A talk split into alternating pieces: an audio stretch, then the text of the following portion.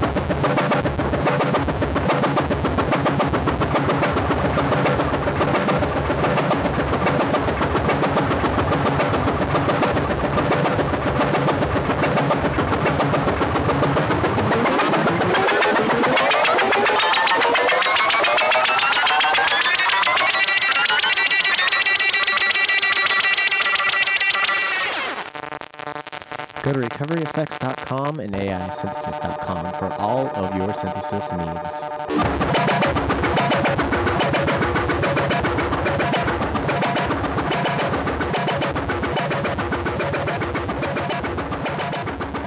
Oh boy, guys, we have a cool show today. Um, I'm talking to the master of the arena that I have found myself in, and that is podcasting. Um, talking to Darwin Grosse, who has the Art Music Technology podcast, which has been around for a while. And um, I inadvertently uh, kind of lifted the the show format from him. I started this podcast before I knew about his, and then I listened to it, and I was like, "Oh, this is very similar." Um, but Darwin knows way more about way more stuff than me, and uh, he, if you've heard of him, you know he's worked with uh, Cycling 74 and Max, and uh, you know he's just been in the game for for a while and is very knowledgeable. And we don't really dive into the stuff that you know about him because I actually didn't want to ask him about that stuff because I figured he was kind of tired of talking about it. Um, but we'll have him on again to uh, to talk about all that because I th- you could do I could do ten episodes with him probably, and we wouldn't cover any of the same ground. Um, but yeah, if you enjoy this show, please go check out his art, music, and technology. It's really cool. We have some crossover and guests, and uh, there's a great back catalog to uh, get through. Before we get started, once again, thank you guys so much for your Patreon support. Um, we're getting more and more every week, and it's you know it's it's helping a lot. And uh, I'm trying to find in you know fun ways to interact with you guys. So I'm open to ideas. Um, still trying to hit that goal of being able to uh, put out a cassette of all the patch challenges that have happened up until now. And uh, yeah, if you want to help, go to patreon.com forward slash podular modcast. One more thing before we get into this talk. Uh, my label, Self Center Records, will be releasing Lemon Jaya's EP called Rotations. Uh, in about two weeks, and you can pre order it now. So if you like what you hear below my ramblings right now, you should go over to selfcenterrecords.bandcamp.com and pre-order this guy. Lemon Jaya is uh, Josh Lim, who is one half of the founding members of the Modular on the Spot here in Seattle, and uh, he's a really cool, cool dude. All right, let's talk to Darwin Grosse from the Art Music Technology Podcast.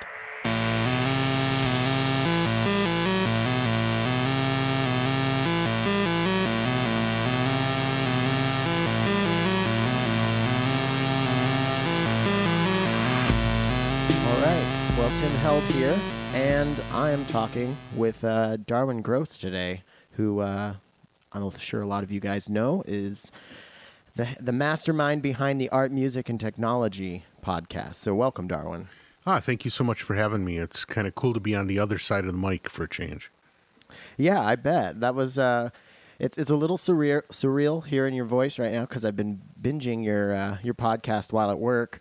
Um, I uh, I was made privy to it by one of my recent guests, and uh, after listening to it, I thought to myself, "Well, oh shit! I inadvertently, unknowingly, kind of stole Darwin's whole whole uh, show format." So, um, I uh, I apologize for that. Um, and uh, but I also just recently talked with Tom Hall, who I know you talked with, and um, because I listened to that episode, it, it actually gave me a little bit of a, a nice challenge, a welcome challenge to uh, to try to cover some new ground with him, and then tell the listener to uh, also listen to your talk with him. So, yeah, Well- thanks for that. Yeah, no worries. And uh, in fact, I just uh, this coming weekend you're going to be hearing uh, from Abraham Engel from AI Synthesis for Oh, great. about the same reason. I uh, I was listening to your podcast and I was like, oh, this I I've been kind of following him from afar for a while, so it was really great to talk to him as well.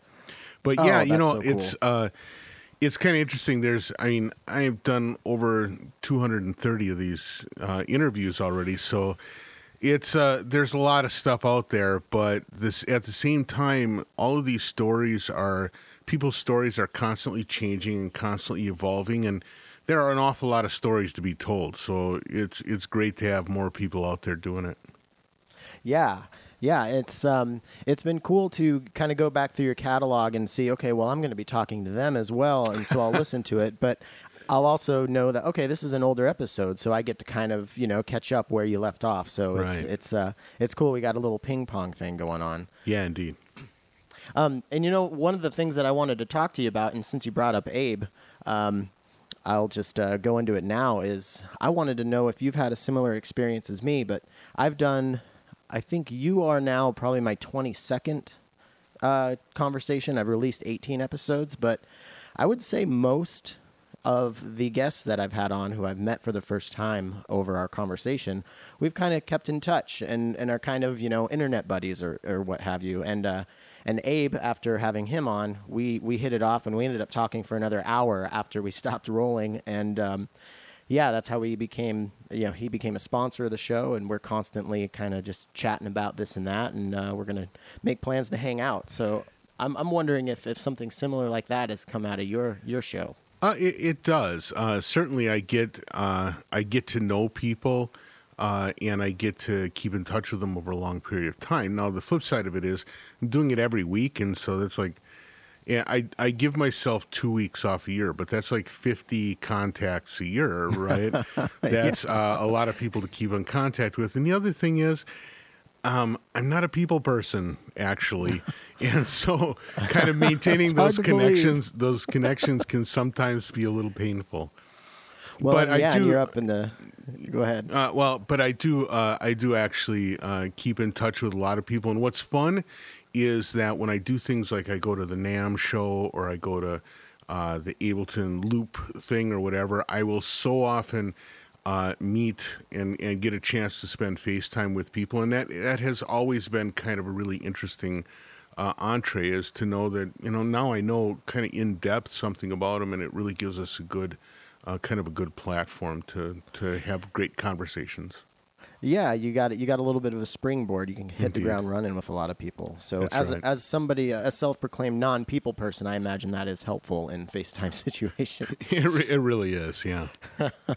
So, as somebody who has just kind of launched off into an endeavor of a weekly podcast, um, I'm I'm just I'm really curious just to kind of pick your brain on on just how how you've maintained in, into over 200 episodes and and how many are you how many people are you talking to a week and, and how much time do you put into it because that's that's just an incredible amount of work on top of um, your already very impressive uh, you know CV I guess you'd call it. yeah, I'm a I'm a busy little beaver. I mean, I'm lucky that uh, I have a very supportive family in terms of giving me opportunities to pursue some of these things. Um, I spend it uh, between interviews and editing and prep work. Uh, I spend roughly eight hours a week on the podcast. Uh, now, some of that's going to seem odd, but it's you know it. I don't do a lot of prep work before the interviews. That's kind of an important part of part of it for me. One of the things I found is if I spent a lot of time on prep work, I would end up speaking to people in a very interview kind of a way, and mm-hmm. um, that a lot of times didn't resonate with the listeners. In fact, the closer it became to a personal conversation, the more often I got great feedback from people. So it's when I started realizing that talking to people about their history and their background and backstory. Uh, first of all, it was something where everybody has a different story but also it's something where if I listen, I'll come out of it with five thousand questions that I want to ask. Right, so it's That's a really so funny, great yeah. it's a really great way to make sure that it's always fresh. The other thing is, frankly, it's my damn podcast, so I'm kind of I'm kind of choosing people that I know ahead of time I'm going to like, or I'm going to at least find interesting. So that keeps it pretty fresh all the time.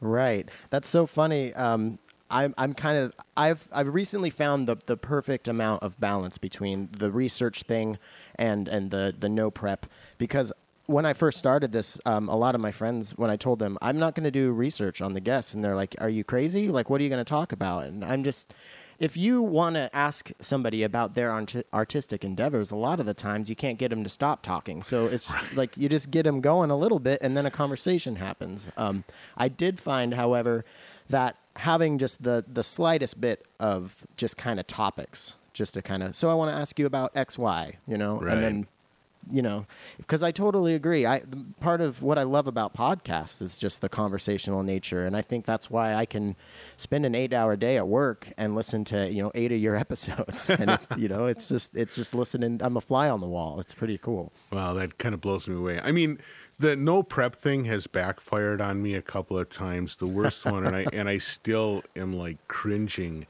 over my uh, my interview with Josh Eustis from Telephone Telephone Tel Aviv, and um, I had knew known of his work, but I hadn't listened to extensively. And subsequent to the interview, I've become a little obsessed with both the Telephone Tel Aviv as well as the Second Woman work that he's been doing and stuff. But at the time, I was coming to it a little green. I got introduced by some friends, and I was like, "Oh, this is cool." I'll just you know kind of go in blind, right?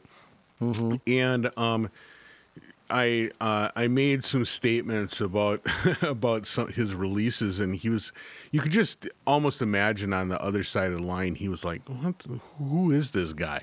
Right? Because uh, I was like very I was uh, very much not knowledgeable about some of his work in a way that most people would have been. So it kind of it kind of backfired me in that case. But in most cases, it does all right because and again it keeps me super engaged because I'm learning about these things and I'm I'm really interested and it causes me to listen really closely too.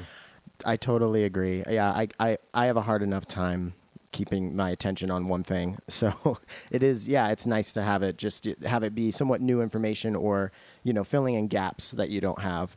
Um, my backfire story is kind of the whole concept of this. I got obsessed with modular synthesis before I really knew anything about modular synthesis, and I uh, I started this podcast, and on like the third episode, somebody was like, "Yeah, I was using a surge system," and I was like, "Uh, does that is that supposed to mean something to me?" Right. And in hindsight, I totally cringe at that because like if you don't know what surge is, you have no business starting a podcast, but through this show and talking to so many people, I have learned so much more in three months than I would have in a year on my own. So, Yeah, that's my little kind of caveat Yeah, I hear that ya. show. I hear you.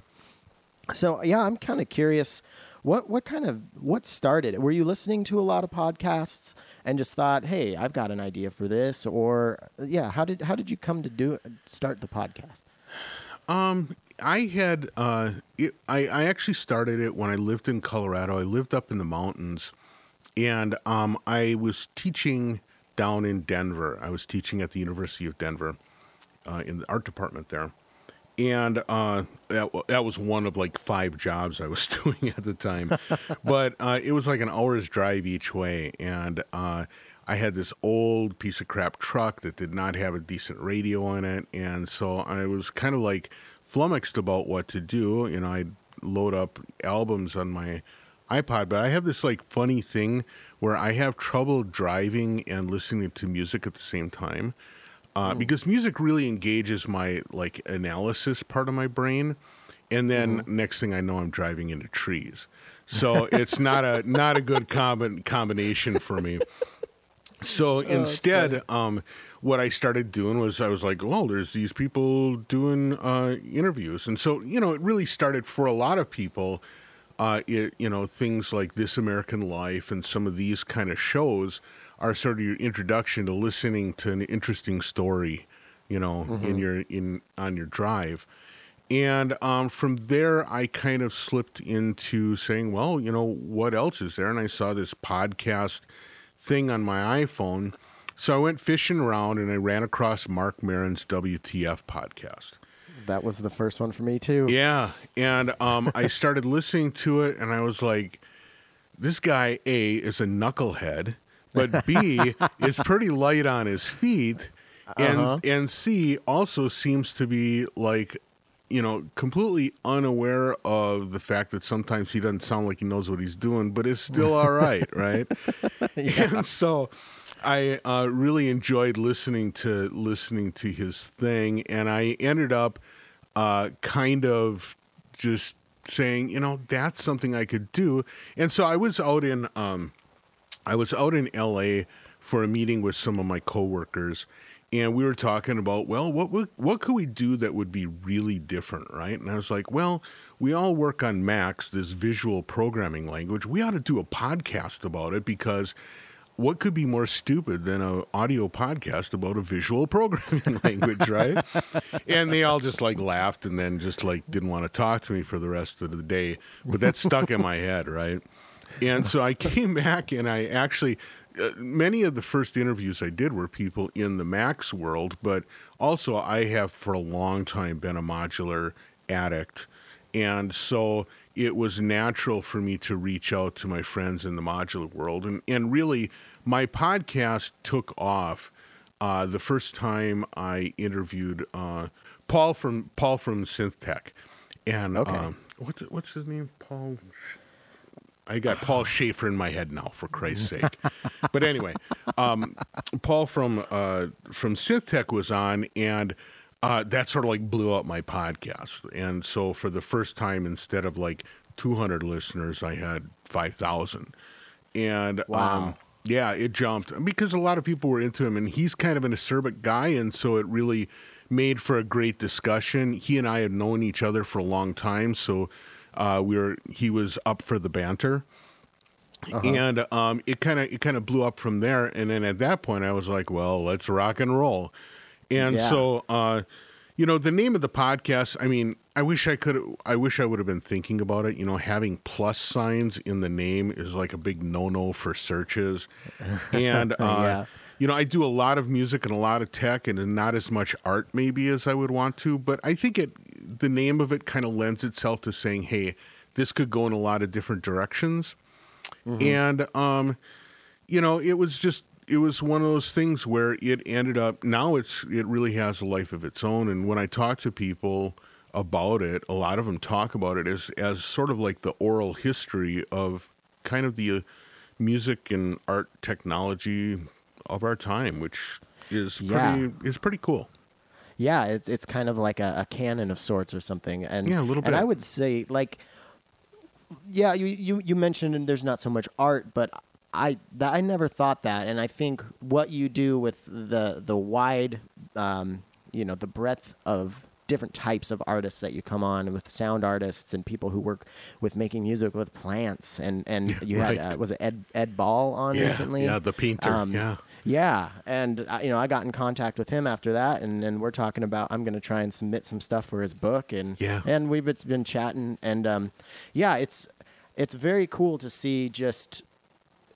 because I feel like th- there's a certain type of people who are drawn to to in like something like my show and especially your show and it's just what I love about it is I can hear something about somebody from Make Noise or I can hear something from uh, you know somebody who teaches at Berklee School of Music or and and half of these people I haven't heard of and what I like about your show which was something that I liked about Maron's show was I would listen even if I had no idea who the person was. I wouldn't even look at the description. I'd be like, "This is going to be good. I'm Yeah, going to right, learn exactly. something." you well, know? I really appreciate that. That's what I hope for. I, I hope that I can.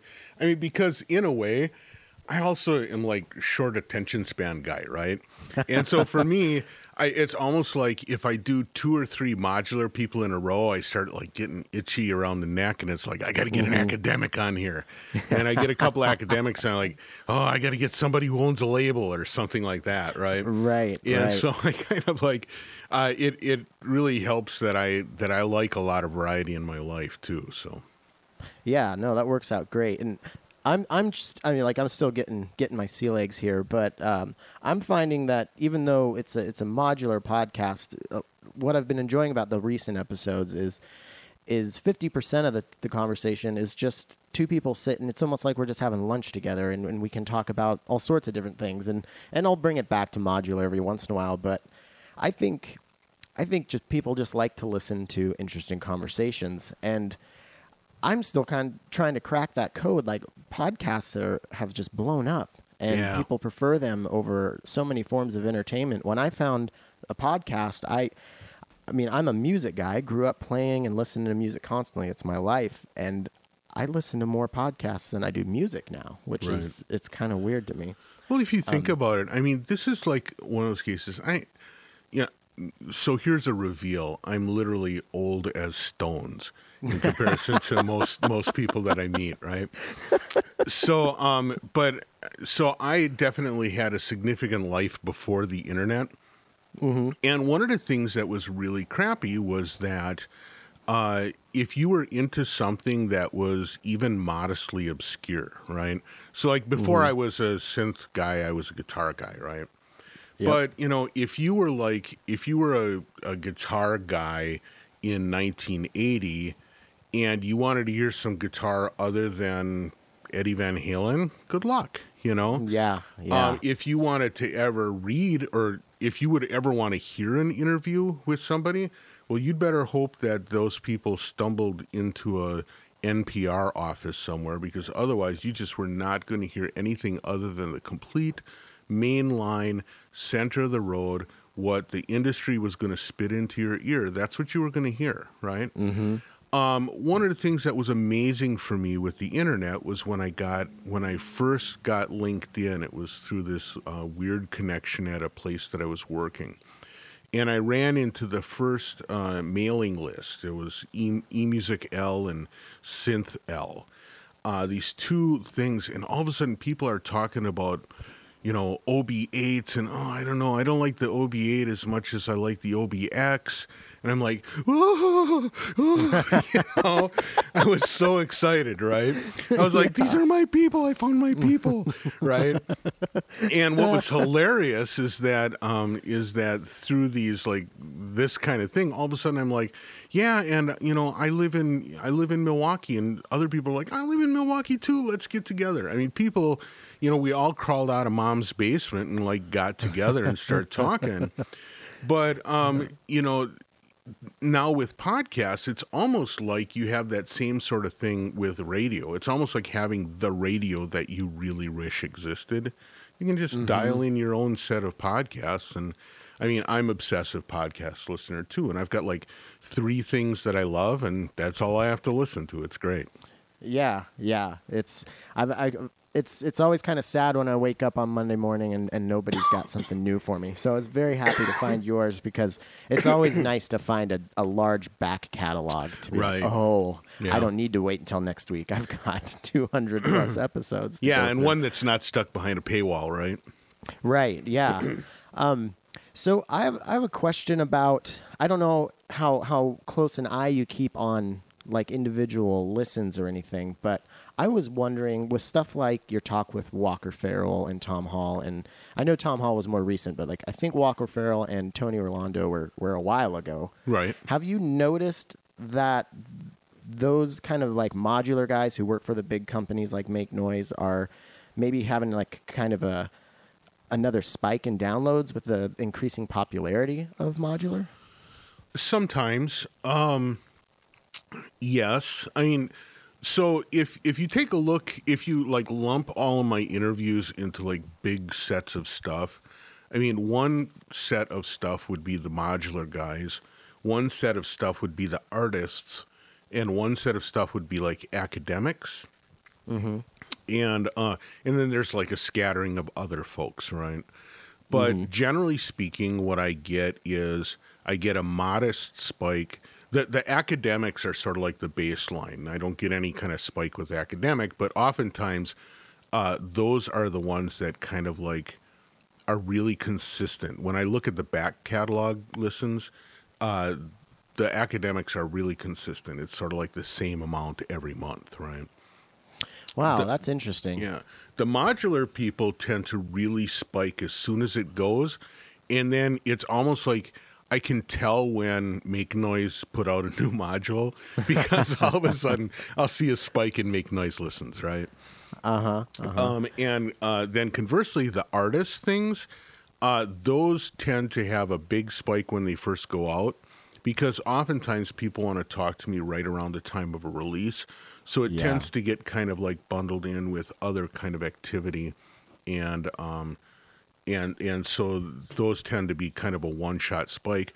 But again, mixing those those three kinds of things together makes for a really to me a, a very organically strong mix.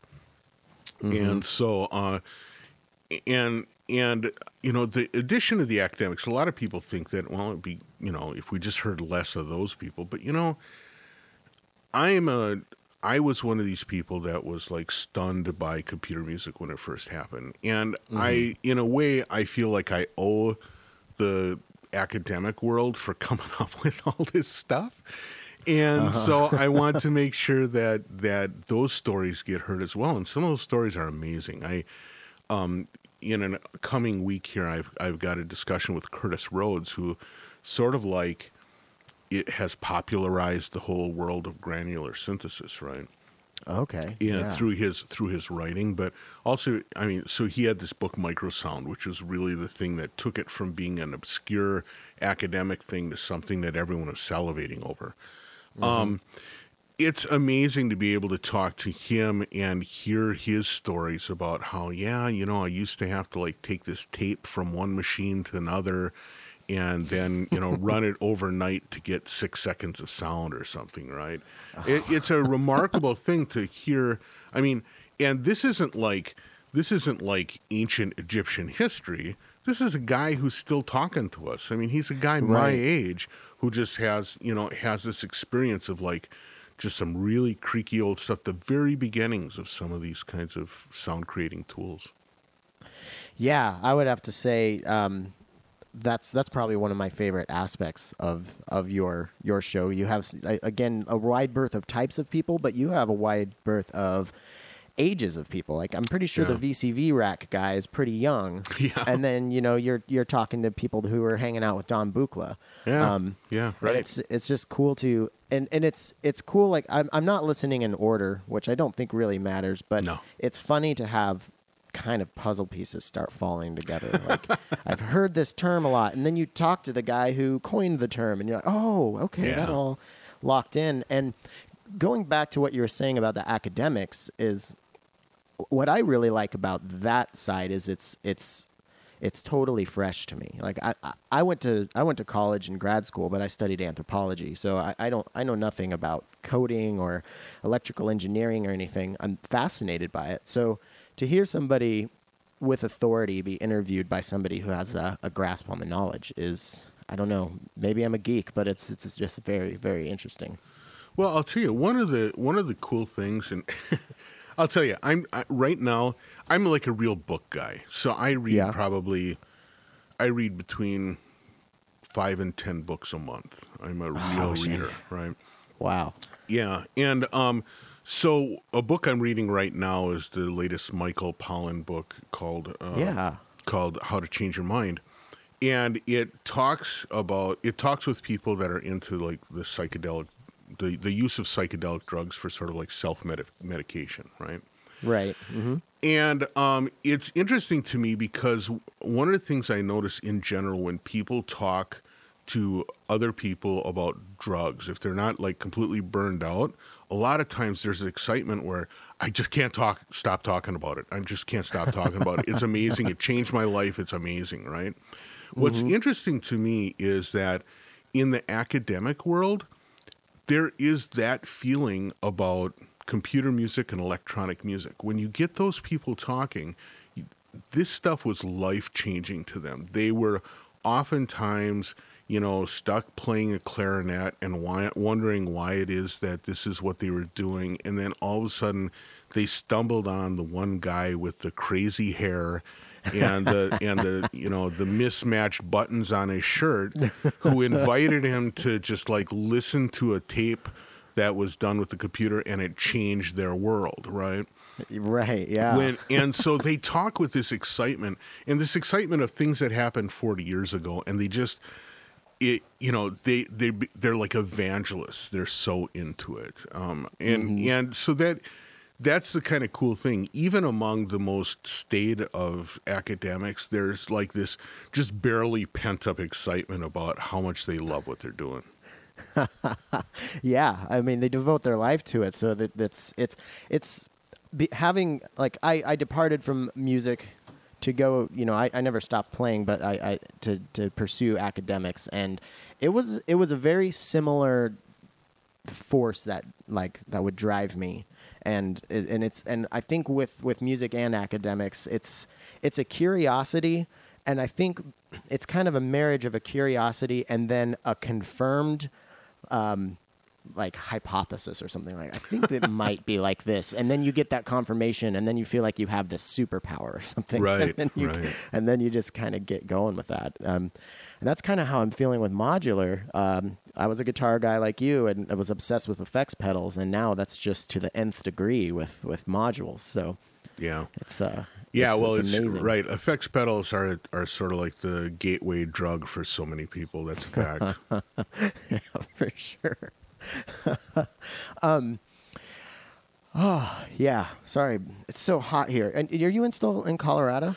no, actually, about two years ago. Um, so when I was in Colorado, I lived way up in the mountains. So it was like Uh-huh. we were up at ten thousand feet. So it was like I was uh, suffering from oxygen deprivation at all times.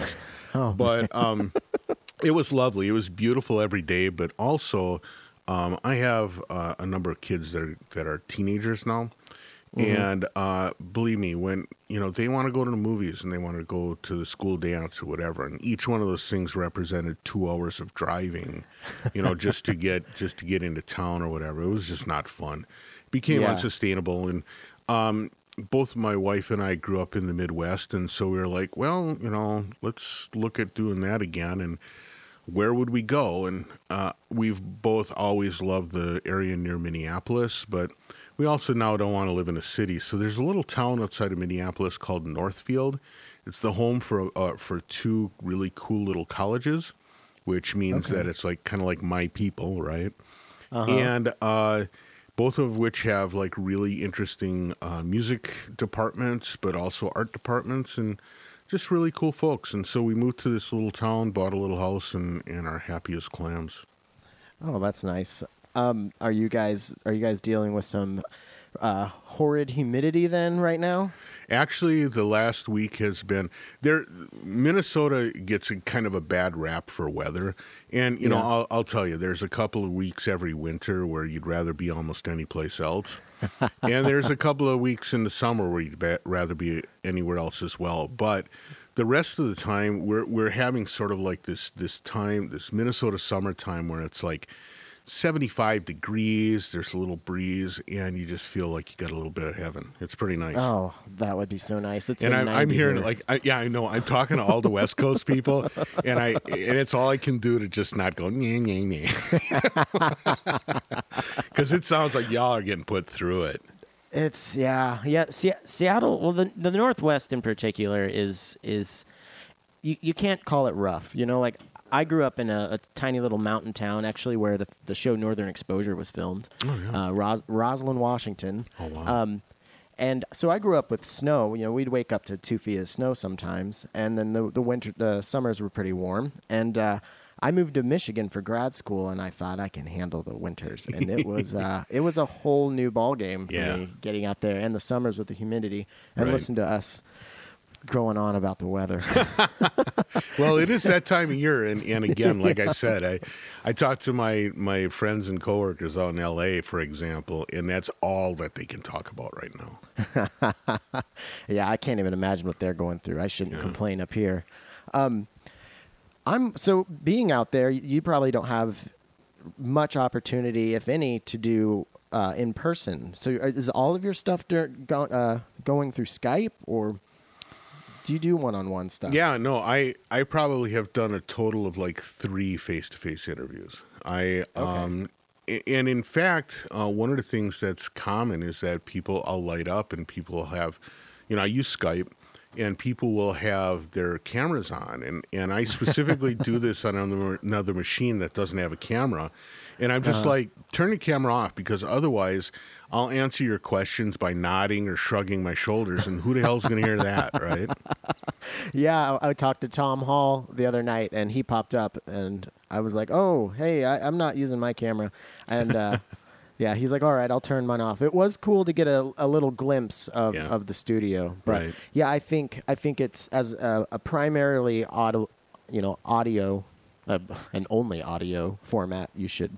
That's that's a good rule. Right. So that that's a that makes me feel a little better to hear going back a little bit in our conversation that you you spend about eight hours because I'm finding myself spending about that a week Yeah. um, on the show and I just I wish I had more time I've got more ideas but I, I'm I'm settling into a groove um, but how many people do you talk to a week Um, I a lot of times I'm right up to the wire, uh, and and again, it depends on my schedule. So, I mean, I at any time I'm kind of juggling a lot of things. I have a full time job working for Cycling seventy four as a, you know, with doing the development of the Max language, right? Mm-hmm. And then um, I have. Uh, I have the podcast, which is which is time consuming. I write articles for Recording Magazine because I have a long history doing recording studio work as well. Uh, I try and keep. Uh, I, I've been working on this book series that I've been putting together for a while. I try and do like daily practice on my instrument, stuff like that. So I'm juggling an awful lot of stuff, and and so a lot of times it's sort of like uh, you know I'll forget about interviews, and then all of a sudden I say, oh crap, I got to get something for next week, right? oh man that's we live a very similar life Yeah. So what I often do is I'll often kind of like stack up three or four, and then that gives me a month's worth. Um, and but I find it a very taxing thing to talk to people because again, I'm listening so intently that it can be uh, it can be a little difficult to really to stay focused for an hour or so and to do a good job with an interview. So. Yeah. Yeah, yeah, I, I hear you there. I'm I'm currently I work forty hours a week and then um, come home and I'm right now I'm I'm kind of hitting it hard trying to do a couple two to three a week if I can, but because I'm getting married in September, um, I I don't want to I don't want to miss a week, but I also don't want to have to be working on this when when my uh, fiance is going to need my undivided attention. Well, So- it's it's one of the things for me is it's actually a, a great relief to allow myself to say I'm going to give myself two weeks off a year, and Mm-hmm. uh, you know I don't necessarily pre-schedule those. And this year I kind of got waylaid because I had a person that I interview request a delay in the in the interview being released, and so I had to just kind Oh. of sort of like hold up, and I didn't really have any backup plan, right? So Yeah. uh, that that kind of stole one of my one of my days off. But nevertheless, it's it's important to give yourself a few days off, and uh, I just make sure that if that's happening, I post something on on social media and stuff that basically says, "Hey, it's a great time to check out the back catalog." Yeah. Now, speaking of social media, maybe I'm I'm not good at looking, but do you you don't have um, an Instagram account for the podcast? Is that right? No, I don't. It's Instagram has been one of those things. I again, um, trying to hide the fact that I'm old as dirt means that I'm not like real super ready with the camera, right? yeah. and Instagram really focuses on the visual part of it. But uh, so no, I'm not. I'm I'm not very Instagrammed. Um, there is a there is a Facebook um, group, uh, but I also a lot of my Facebook interaction has just been people who knew me rather Yeah. than knew the podcast. And similarly with Twitter, it's it's a lot about people who know me rather than the podcast. Yeah. Well, I I have uh, I don't want to evangelize too hard for a social media thing because it feels very silly, but I will say that um, Instagram has been instrumental in me finding more people in the community and just seeing what kind of cool things are going on and actually I think it's helped me grow my audience. Um, it's it's been really crazy. I contact a lot of my guests through the Instagram Messenger and Uh-huh. um, and it's been I don't know it's it's been a lot of fun. So I mean I don't I don't want to tell you how to live your life, Darwin, but I I think you might But you will enjoy it. anyway, right? Yeah. okay. All right. Awesome. Um, well, and also uh, Instagram paid me to ask you that. So oh, there you go. Awesome. Fantastic. so a I'm, Facebook you don't company. yeah you know Facebook's just becoming more and more of a wasteland. Oh, these I'm telling you, it's it's getting a little on my under my skin right now as well. Yeah. Ah, it's you know uh, this is something I want to ask you as somebody who who pursues all these these passionate projects. Do you because this is how I feel kind of. Sometimes I feel like there's so much going wrong in the world right now. I shouldn't is it is it almost um I don't know, is it irresponsible? I feel sometimes guilty for enjoying myself talking about things I'm interested in because I feel like maybe I could be spending my time doing something I don't know. I Well, think that's just maybe my Catholic yeah. upbringing. I, I hear you. The, now here's here's was what I is what I would say, and and actually when people ask me about, because again I I get a lot of things accomplished in my life, right? Um, and people ask me about it, and and I'm I'm quite honest in saying that I think that one of the scourges on um on our on our lives right now is the way that the media world acts and reacts towards things. This sense where everything has is uh, breaking news and, and and scary stuff, and you need to be worried about this, and you need to be paid paying attention to that. So much of that is just generated in order to make sure that you'll stay tuned in to find out what's the latest stupid thing Donald Trump's done, or what's the latest person who's had a scandalous uh, life change, or who, you know, who cheated on who, or who ripped Yeah. off whom, or who shot whom. And it's, I mean, it is important to understand what the world around you is about. But oftentimes, if you look closely or if you talk to people that are really living a life, you'll find out that, that their experience isn't the experience that's portrayed in the media anyway. But the media is kind of set mm-hmm. up to churn you into wanting more media. And Yep. so for me, uh, a lot of my life is spent not knowing a whole lot about the news because uh, and and the information I get are from people. Uh, I have good friends and coworkers who who explain what their experiences are and what are what things are bothering them or or where their sensitivities are being poked, and and I learn things through them. You know, I don't want to. I'm not a fake news screamer because I, I do think that there's a lot of uh, outlets for great news. I was just in Washington D.C. and I went to this place called the Newseum, which is a museum about news organizations and what they do. And it was really amazing the the amount of impact and, and the way that sort of like they are like our greatest tool for combating tyranny, right? But Yeah. at the same time, I I watch the kind of news things that come across social media, or that I would run into uh, in my web browser, and I was like, I have to expunge this from my life because otherwise it just ends up a problem. Yeah, yeah. I think it's it's it's important to find that balance um, Right. to to try to stay informed, but also not because all this what's the latest you know scandal is really just to sell you Tide Pods and Yeah, right. you know whatever. So. Um, so we are uh, we're already at 40 minutes and we haven't really talked too much about modular. So I want to get into that in a second, but right. I did want to you, you mentioned you're working on a book series and Yeah. I kind of that that sounds interesting. I kind of want a little bit more information on that if you can share. Yeah. Uh, so actually, I have uh, one. I'm I'm doing this as sort of like ebooks. I have one out right now. It's actually called Book Zero because it's like the preface book.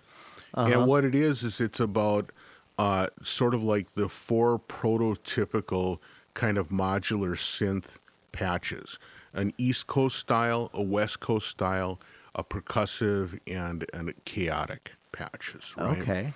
And the idea is that for people who are hearing these terms, but and have a modular synth but don't know what that means, it kind of gives a, an explanation of here's what it's about, here's why it works the way that it does, and um, it's uh, it's a pretty neat way to approach uh, learning more about your synth. And then um, my the the series that I'm working on is basically a three book series where um, it's like uh, a part of the modular and then sort of like a companion part. So the first one is about oscillators and LFOs.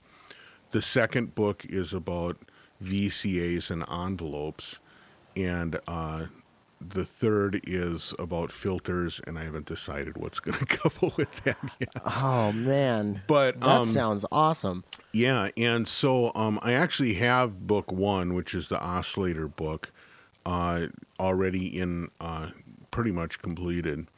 Uh, I just haven't figured out how to get it out there. And then the other thing is, is uh, in order to provide documentation and, and like show patches, um, all of these things I originally did it with like just things that were I, I basically sort of like made a really super simplified version of all the standard modules like here's a thing that's sort of like a pittsburgh oscillator and here's something Uh-huh. that's sort of like a you know a, a really basic uh, Doepfer filter right but make it so make it was always so simple that you could sort of like apply the same knowledge to whatever oscillator or filter you actually had, right?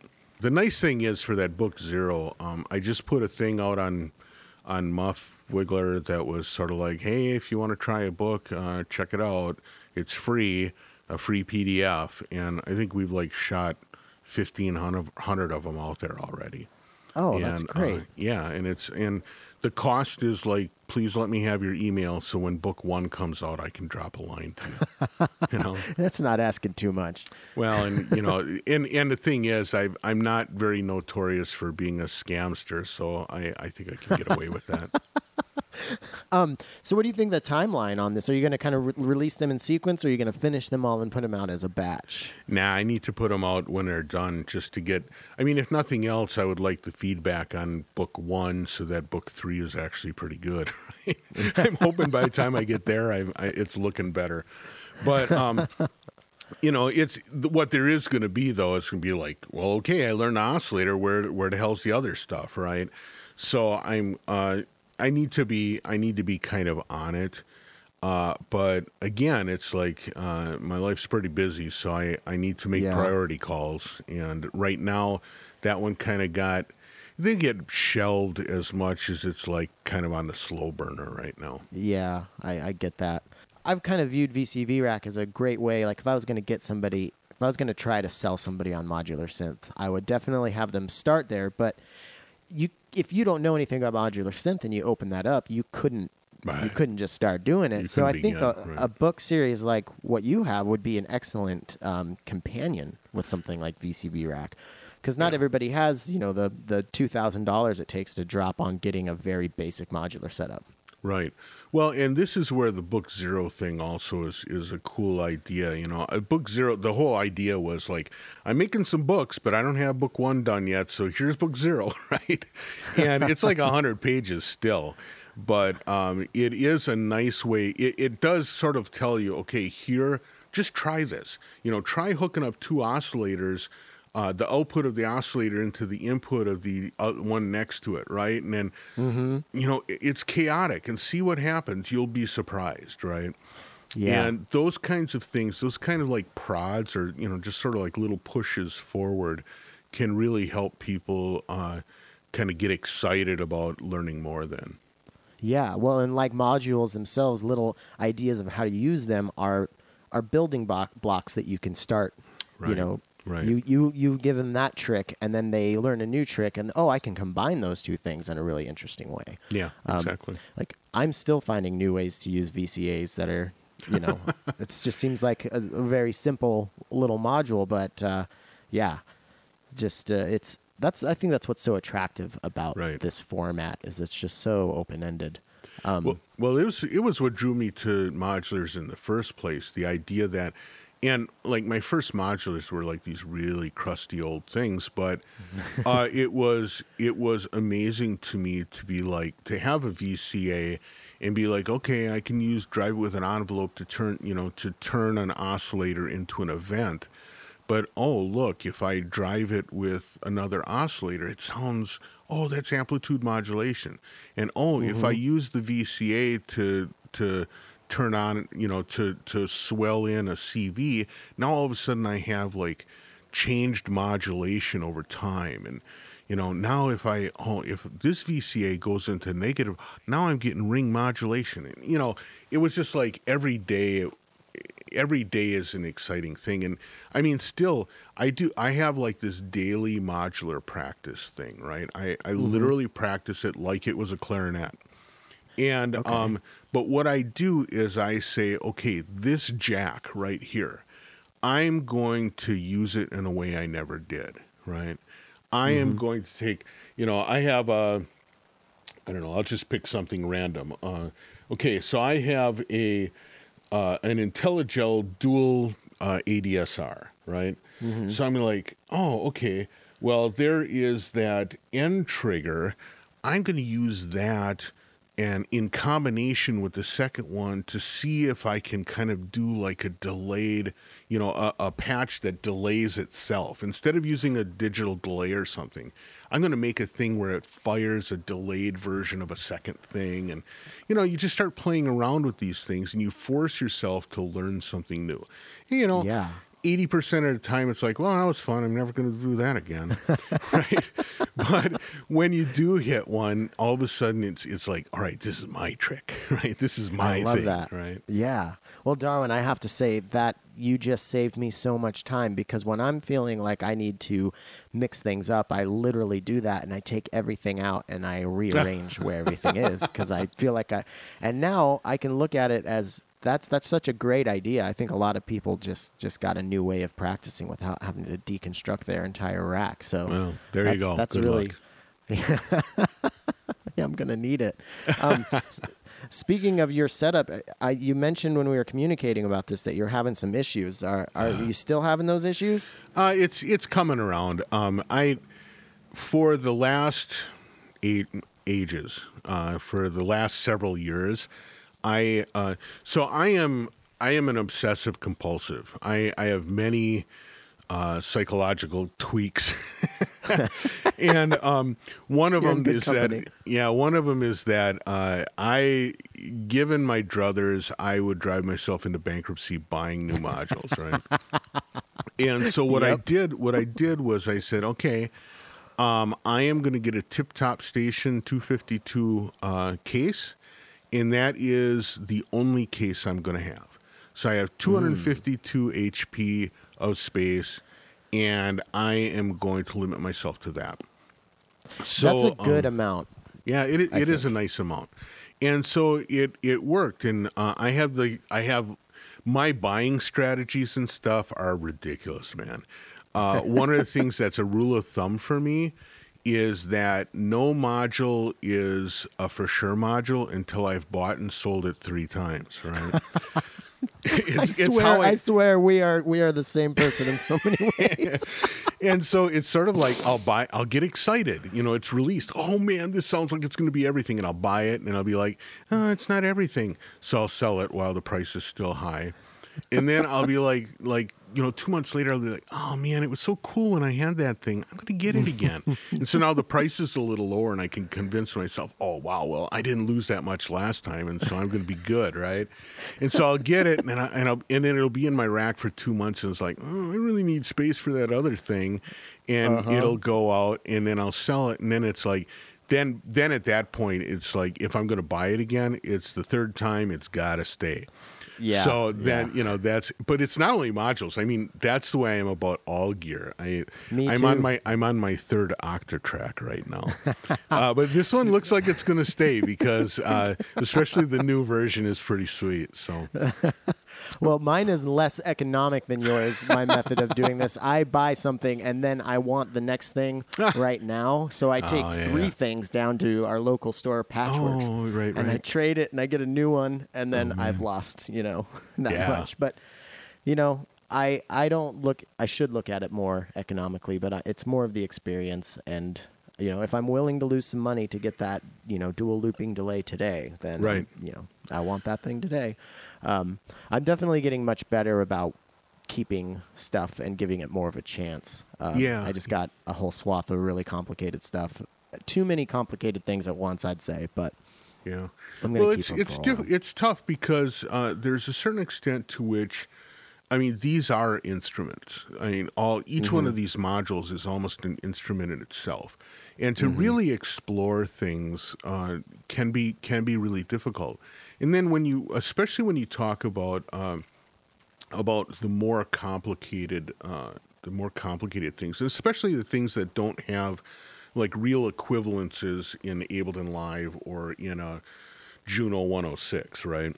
You get something like a an ER 301, or you get something like I don't know, well, even something as sim- as quote simple as a maths, right? Mm-hmm.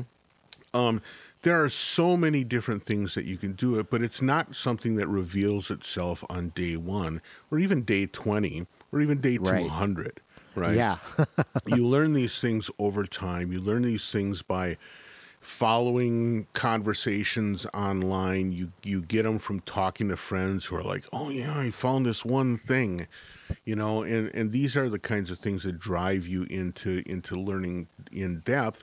And you don't get that if you if you base the your feelings about a module on the first twenty minute experience. Right, right. So if you're out there, listener, and you're thinking about getting rid of that module you just got, maybe just give it a little bit more time. Well, try Um, you know, spend some time with each one of those jacks, man. Yeah, yeah, I love that idea. I'm gonna do that. I'm gonna do that next time I, I tinker with it.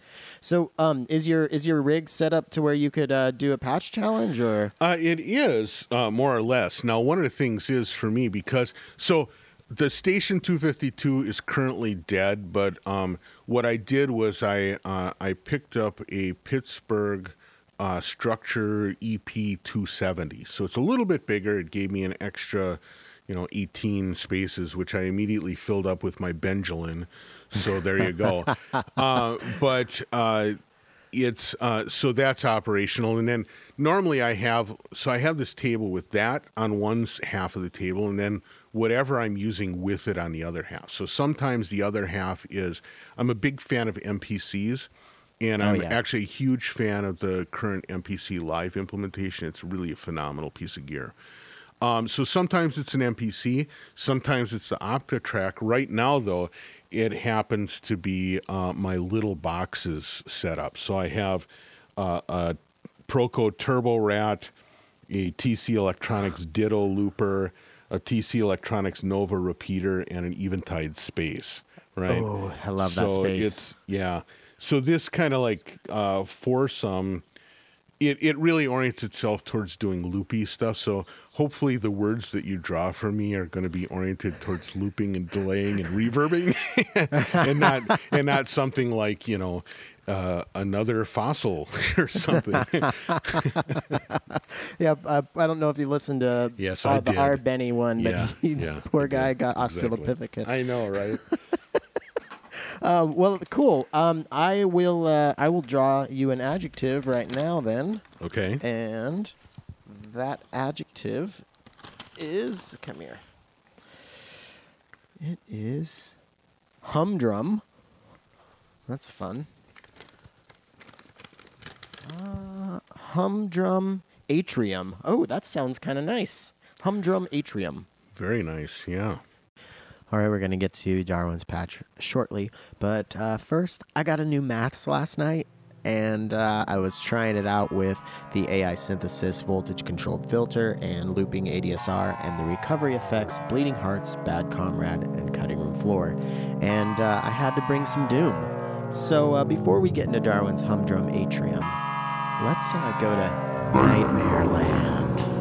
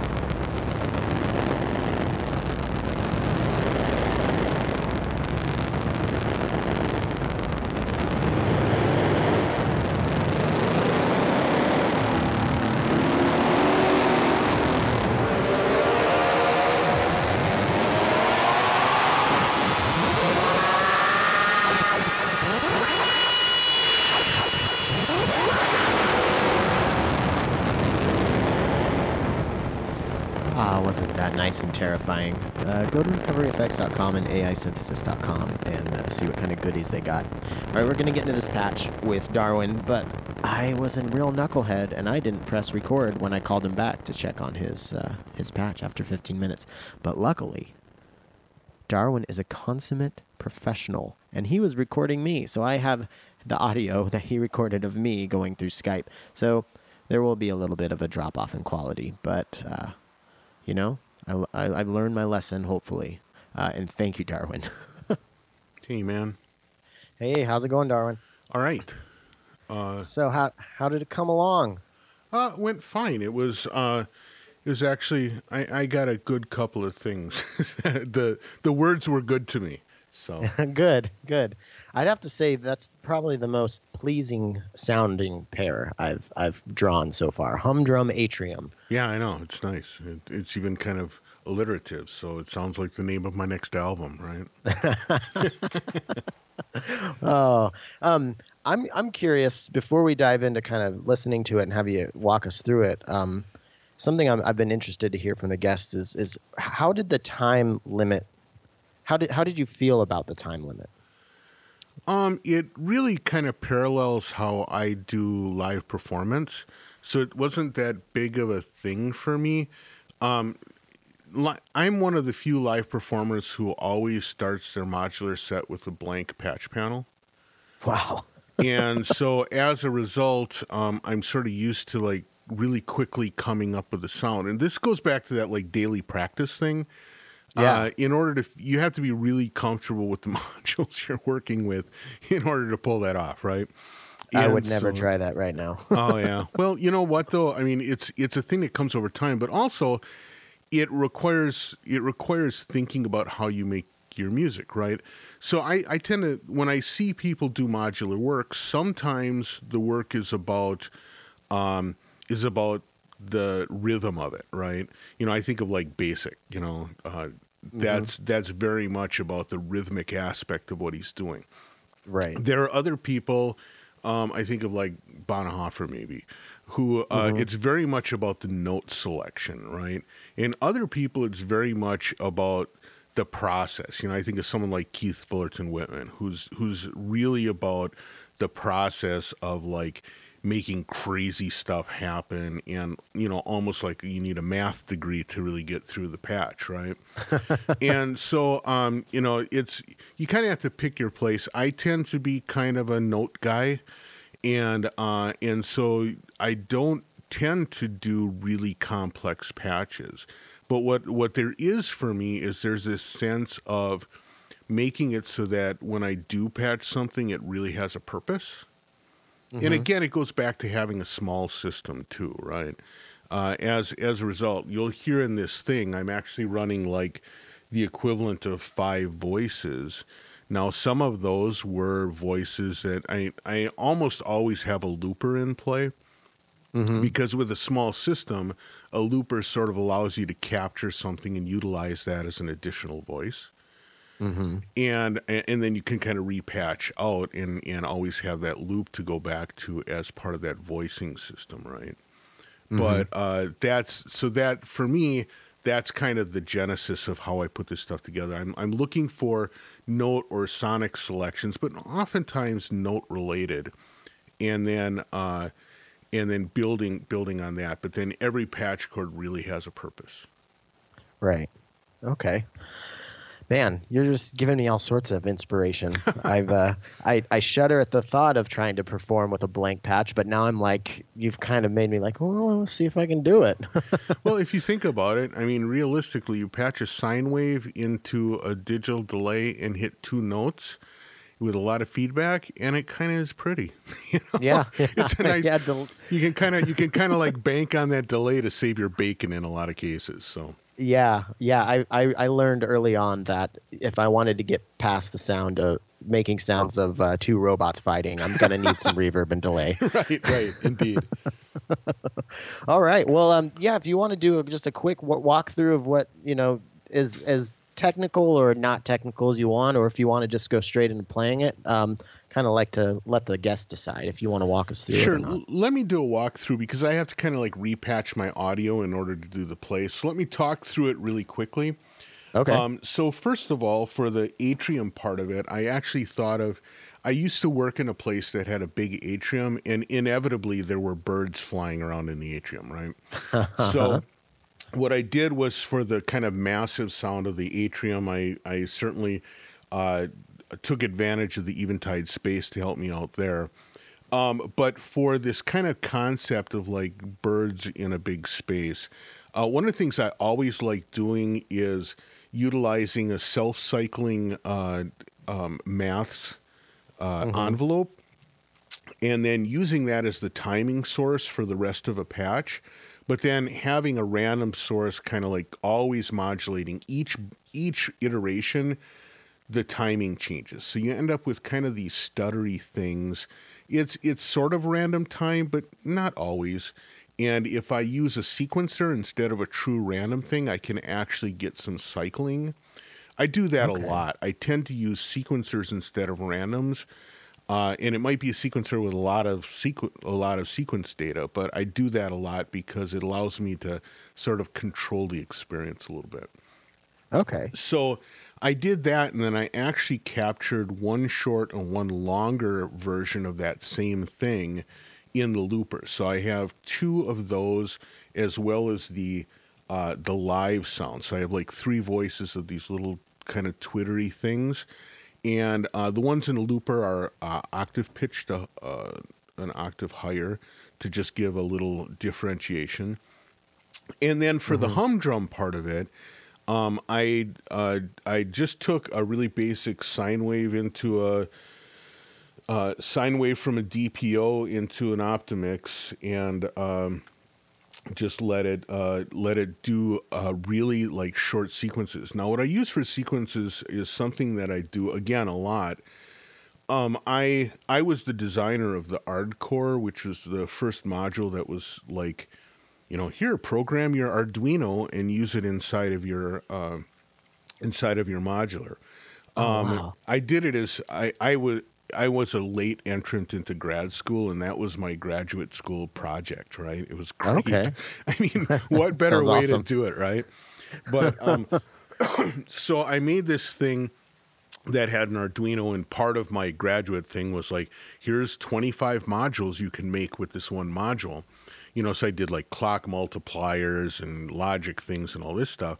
But I made one for me, which I always loved the old Roland SH 101 um, mm-hmm. key uh, monosynth because it had this sequencer that just like worked right with my brain. You you do something and then capture it, and then you could sort of like very simply utilize it, you know, and and kind of move it around. I, I just loved it. So I uh-huh. decided to do something similar in the Arduino, but what I added to it was the ability to change the starting point and the ending point of the sequence. So you can record like 64 notes and say, okay, I'm going to play the first three. And now I'm going to move up and play numbers 6 through 9. And now I'm going to jump up and play numbers 14 through 16, right? Oh, and wow. so it allows you to have these tiny sequences, but you can change them and you can change the length and you can get variations.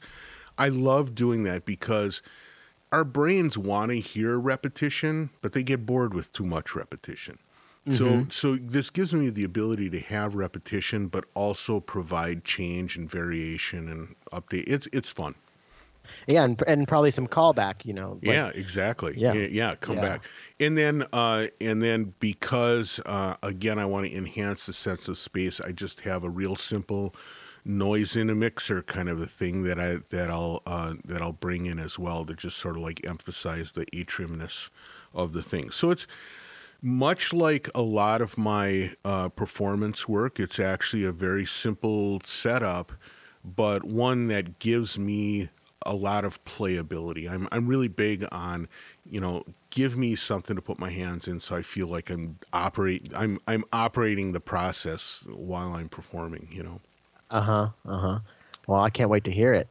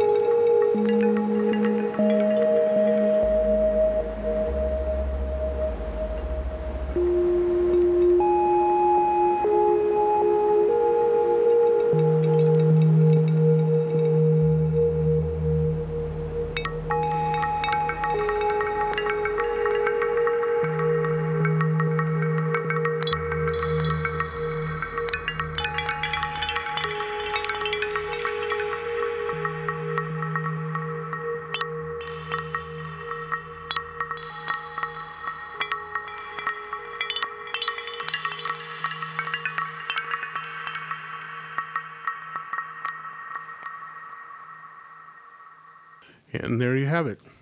That was that was really nice. I was Oh, just sitting here closing my eyes and just uh, I felt like I was in an atrium. It was it was very nice. All right, awesome. Well, I did my job then. Excellent. Yeah. Well, Darwin, I can't thank you enough for joining me tonight. Um, this was a lot of fun, and I think uh, think our listeners are going to really enjoy hearing uh, hearing you get on the other side of the mic because uh, I know we have a lot of crossover. I'm sure most of my listeners are, are fans of your show. So thank you for everything you do. Yeah, well, and if they aren't, artmusictech.libsyn.com will get you the whole back catalog. There's a lot to listen there, and uh, it's worth the doing if you if you're up for it. So Yeah, if you're looking for something new to binge on, this is this is the place to go. and uh, how about how about the the books or anything else you wanted to uh, you know direct people towards? Um, actually, uh, I would have to actually look up. I think it's uh, just just write uh, write me at any of my like fifty email addresses on darwin.grosse at gmail.com, ddg at cycling74.com, ddg at 20objects.com. 20 objects is sort of like my uh, my fun work and Uh-huh. uh, that's actually who's publishing the book. So ddg at 20objects.com. And I think if you just write book at 20objects.com, that actually goes to the uh, the mailer that'll that'll get it funneled out. So something like that. I'll get I'll get you a free copy of book zero.